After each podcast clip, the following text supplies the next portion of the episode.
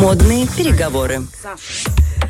Модные переговоры. Ура, я так соскучилась за модами. Ой. Так она в Европу съездила, она там, наверное, насмотрелась там Ну, всякого. было дело, не без этого. Но хочу начать вот с чего. Смотрите, мне повезло, я была в Антверпене, в Бельгии, и э, совсем недавно, если смотреть с исторической точки зрения, буквально в конце 80-х годов Бельгия стала модной точкой на карте мира. До этого до этого такого не происходило. И нужно понять, чтобы попасть на модную точку мира, это нужно проделать огромное количество усилий. Это далеко не просто.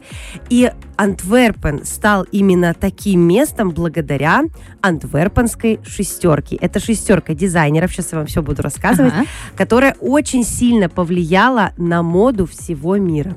Вот, мне повезло, я была в музее моды в самом Антверпене, э, посмотрела выставку, очень сильно впечатлилась, потому что, ну, вы же понимаете, что музей моды это вообще такой штучечный товар, Э, они есть редко где, и они... э, Это такая квинтэссенция всего самого-самого интересного, невероятного. И вот я была в музее э, в Париже и смотрела выставку Скиапарелли. До сих пор это для меня, наверное, одно из самых ярких потрясений. А здесь это была сборная коллекция в музее моды. Там был бренд Маржела, я вам о нем рассказывала. Да, Таби да-да-да. такие. А, вот э, такой Мартан Марджела, который очень любил быть инкогнито, чтобы никто не знал ничего о нем. Потом там были работы Диора. Кристиан Диора бренда. Там были работы Баленсиага Демны.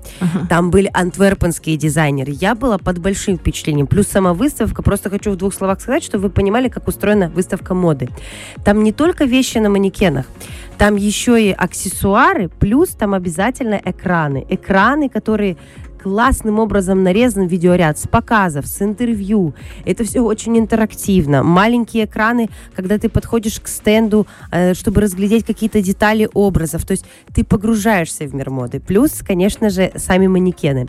У них интересные позы. Мне вообще нравится, когда манекен является как будто бы олицетворением движения человека. Он не просто статичен, он замирает так, как будто бы человек хотел поднести руку к голове, например, причесать волосы, или ноги стоят так, как будто бы он делает шаг, либо он хочет посмотреть на подошву обуви. То есть они в движении и считываются вещи намного интереснее, потому что мы же всегда двигаемся. Ну да. В общем, мне нравятся такие вещи. А теперь возвращаемся к антверпенской шестерке. Сейчас, когда я назову вам имена этих шестерых дизайнеров, а дальше дам, а, собственно говоря, инструкцию по применению, вы все поймете. Анн Демельмейстер, Дрис Ван Нотер, э, Дирк Ван Саен, Вальтер Ван Бейрендонк, Марина Йи, Дирк Биккембергс. Она с таким воодушевлением говорит все эти непонятные слова. И знаете, почему их назвали антверпенской четверкой? Да потому что у них шестерка, потому что у них непроизносимые имена. И все это произошло благодаря журналистам в 86 году. Значит, э, бельгийские дизайнеры, молодые, вот эта вот шестерка, они э, пытались какое-то занять место в мире моды. Это очень сложно сделать, когда Париж уже вовсю блистает, Италия, Лондон, все везде есть. И Бельгии нужно было заявить о себе. И когда они поехали на лондонскую неделю моды, а их проспонсировали, нужно тоже это понимать, что государство в какой-то момент бельгийское было заинтересовано в том, чтобы поднять мануфактуру, поднять интерес к этому э, направлению. Э, Королевский музей частных искусств продвигал дизайнеров. То есть все пазлы сошлись вокруг государственной, чтобы продвинуть идею моды. Вот они отправляются в Лондон. Там они представляют свои коллекции, но представляют их на втором этаже. На второй этаж, как всегда, никто не доходит. Знаете, бывает такое. Первый этаж все звезды, а, на втором этаже остатки роскоши. И они сами начинают раздавать флеера, общаться с байерами, то есть они привлекают внимание к себе. И тут байеры американские, а байеры это те, это, вот знаете, у нас слово байер очень сильно м, м, упростили. Для нас байер это тот, кто купил у нас Купил Зару шматья, да. из э, какой-нибудь там, из какой-нибудь Италии и вам привез. Байер это тот, кто понимает ДНК бренда. Он понимает, как сочетаются вещи в коллекции. Он умеет их внутри коллекции а, комбинировать. И байер видит перспективу этих вещей и привозит их в определенную страну, в определенный населенный пункт. Потому что, допустим, если говорить о той же России, страна огромная. В Казани вот это внутреннее модное зерно, оно будет другим, не таким, как, например, там во Владивостоке или в Москве или в Питере. И вот Байер, он, знаете, он как стилист э, такой глубокого уровня познания. И вот американские байеры, видя, что делают антверпенские дизайнеры, а у них есть свое направление. Они мало того, что они очень м, авангардные, они еще деконструктивисты. То есть, например, мы берем классический костюм Dior, Мгм. абсолютно идеально скроенный, который сидит по фигуре, берут его и полностью деконструктивируют. Они отрезают фрагменты, они перешивают пуговицы, они линию талии меняют, то есть они полностью меняют формы костюма. И вещь играет абсолютно новыми красками. Деконструктивисты также японцы. О японцах я рассказывала. Можно, можно да. уточнить? Я немножко не понимаю. То есть они выкупают у Нет, Диора... нет, нет, нет, нет, это я просто как пример говорю. Ага. Они сразу шьют. Они шлют, шьют не по классическим лекалам. Ага. Абсолютно забывая про вот эти вот базовые формы, знаете, как нас учат, допустим, в швейном, а, швейном Деле. техни- техникуме, да. например. То есть они отбрасывают классические технологии и делают полную деконструкцию любой, любого То изделия. есть это как Пикассо в мире Однозначно. живописи. Ага. От брюк до костюмов, от юбок до обуви. Э, Это очень интересно. И вдохновились они у японцев этим. Мгм. Про японцев я рассказывала, наверное, полгода назад. Я делала прям несколько выпусков. а, и, значит, это был Ямамото, Исей Мияки и так далее. То есть мы много с вами говорили про японцев. Да. Вот японцы это деконструктивизм, и антверпенская шестерка это деконструктивисты, но уже деконструктивисты европейские. То есть у них есть другая начинка. Насмотревшись Японии, они добавляют туда свою европейскую идентичность. Это интересно. И что важно, эта шестерка, они работали в 80-е, 90-е годы, покорили собой весь мир, потому что их закупили не только американские байеры, за что им спасибо, привезли в Америку, они еще привезли а, свое, э, свои изделия по разным точкам Европы. Например, лондонцы не носили такое, теперь и лондонцы носят. Класс. И дальше это распространяется по всему миру. Значит, из всей этой шестерки выстрелили на в долгую. Надо Мгм. понимать, что дизайн это работа в долгую, но главное было показать себя. Вот сейчас мы знаем на арене только Дриса Ван Нотена и Андель Мильмейстер. Э, Я видела бутик э, Дриса Ван Нотена в Антверпене, посмотрела на его работы живьем, потому что в интернете, понятно, я на все это и так смотрю, а здесь у меня была возможность посмотреть своими глазами. Это очень интересно. У, Дрита, у Дриса Ван Нотена есть своя особенность. Он невероятным образом умеет сочетать принты, делать эклектику. Я бы сказала, что это что-то невероятное, потому что вот это умение сочетать растительность и геометрию в принтах и в своем образе это все стилизовать, это очень круто.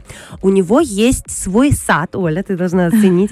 Он э, обожает ботанику, растения он выращивает сам и, внимание, он снимает идею принтов с растений, которые выращивает сам. И потом производит собственную ткань, чем может подхвастаться единицы вообще из модного мира. Кутюрье. вот представляешь, такой вот это же Дрис Ван Нотен. Это очень вообще, дорого. Да, это же очень. Это очень дорого, и Дрис Ван Нотен, он считается, знаете, таким интеллектуальным дизайнером.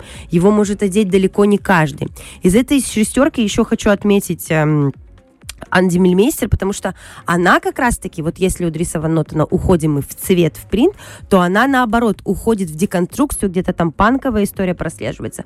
Черный, серый, белый цвет. То есть это про другое. Но это тоже, вот, знаете, такая а, какая-то своя идентичность. А если говорить про Марию И, вот фамилия, две буквы, и краткая, и И. Вот такая. И. Такая Марина, да. Самое последнее идет к доске. Да. Она на самом деле, э, занимаясь какое-то время своим дизайном, потом уходит полностью в дизайн фарфора, занимается еще какими-то вещами, но у нее есть отличительная черта. Она выпускает вещи очень редко, маленькими капсулами, при этом она за экологичность. Ей важна устойчивость в мире моды, ей важно выпускать какие-то вещи, которые работать будут на вас всю жизнь, а еще она увлечена винтажом. И это вот э, часть ее ДНК. То есть она перерабатывает винтаж, создавая из этого новые вещи. Вот э, если говорить в общем про вот этот феномен, хочется сказать, что они действительно в моду Европы просто новый виток привнесли. Потому что когда мы видим французскую моду, мы считываем элегантность, да, итальянскую моду, то это здесь, э, не сказать бы мне слово на букву «С», такую роскошество, фигуристость, да, Раскованность. раскованность, Свобода. хорошее слово подобрала, спасибо, раскованность, да, Лондонский дизайн, это Вивьен Вест, тут я тоже вам про нее говорила, там фэнтезийный Гальяна, Готье выстреливают европейские дизайнеры. А вот антверпенцы, это вообще другая история. И после того, как они выстрелили, а, Королевская академия изящных искусств, она просто туда пострем- начали стремиться молодые ребята со всего мира, потому что они поняли, что там рождается нечто особенное. И мы с вами говорили как-то про Мертана Маржелу, а, Мартана Маржелу, и он тоже выпускник Антверпенской королевской школы дизайна, но он выстрелил раньше, и он сразу уехал в Париж. А эта шестерка, это прям сок. Прям жир, как мы любим говорить, в мире моды. Вот такая вот у меня сегодня история для вас была. Я вот, знаешь, думаю, как вот в такую маленькую голову помещается столько информации? Как ты это все соображаешь? Как С ты любовью. запоминаешь? Нет, кроме шуток, это вообще удивительно. Ты нам приоткрываешь. Я помню Маржела, ты столько имен говоришь. Я, я помню, как ты это рассказывала. Но вспомни, что ты рассказывала. Я помню, что в моменте это было безумно интересно. И как Всегда хорошо, так, да. Да, как хорошо, что у нас есть наша страница «Женсовет» на Первом радио в Инстаграме, где можно по хэштегу на лабутенах э, отсмотреть абсолютно все э, выпуски э, Можно. на лабутенах, да, и, и погрузиться в мир моды. Просветиться. Да, благодаря Саше Дега. Саш, спасибо тебе огромное. Спасибо. В очередной раз миллион сто тысяч. Понимаю, что уже, наверное, уже э, оскомину набила этими А я люблю словами, но рассказывать. Вот вы слушаете, а я люблю рассказывать. Класс. Для меня это удовольствие. Вот пускай удовольствия в нашей жизни будет немножко больше. Фреш на первом.